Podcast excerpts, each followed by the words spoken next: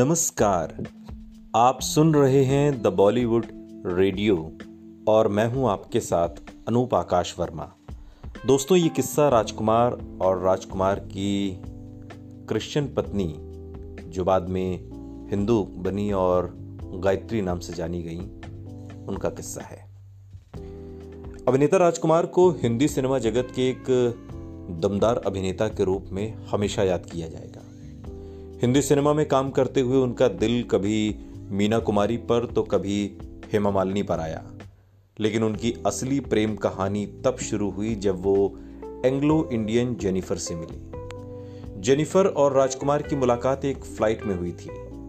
Jennifer एक air hostess थी। राजकुमार को जेनिफर पहली ही नज़र में पसंद आ गई।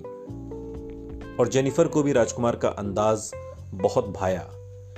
इसके साथ ही राजकुमार और जेनिफर के बीच मुलाकातों का सिलसिला शुरू हो गया।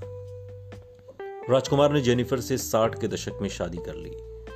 शादी के बाद जेनिफर ने हिंदू धर्म स्वीकार कर लिया, जिसके बाद हिंदू रीति रिवाजों के अनुसार उनका नाम गायत्री रख दिया गया। राजकुमार ताउम्र गायत्री से मोहब्बत करते रहे। राजकुमार के दो बेटे हुए, जिनके नाम पुरु और पाणिनी हैं। उनकी एक बेटी भी है, जिनका नाम वास्तविकता है। राजकुमार अपनी निजी ज़िंदगी को लेकर बेहद कम बात करते रहे। वो अपनी पर्सनल और प्रोफेशनल लाइफ में एक फासला रखते थे। वो अपने बच्चों को भी लाइमलाइट से दूर ही रखते थे। उनके घर में फिल्मी मैगजीन भी नज़र नहीं आती थी। राजकुमार जेनिफर से मिलने से पहले हेमा मालिनी के बड़े फ़ैन थे और कहते हैं वो उन्हें अपना दिल दे बैठे थे। कहा तो यह भी जाता है कि उन्होंने फ़िल्म लाल पत्थर में हेमा मालिनी को कास्ट करवाने के लिए वैजंती माला को रिप्लेस करवा दिया था। जब हेमा ने फ़िल्म करने से इनकार कर दिया, तब फिर राजकुमार ने उन्हें मनाया था, जिसके बाद हेमा ने फ़िल्म कर ली।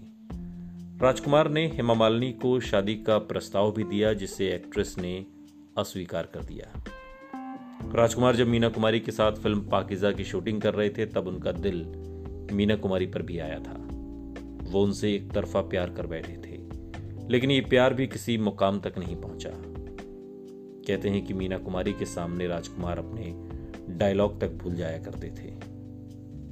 खैर, बाद में जेनिफर जो बाद में गायत्री बनी, साठ के दशक में राजकुमार ने उनसे शादी की और एक लंबी ज़िंदगी जी। और इस ज़िंदगी में उन्हें कई बार इश्क हुआ। मीना कुमारी हेमा मालिनी जेनिफर। सुनते रहिए द बॉलीवुड रेडियो सुनता है सारा इंडिया।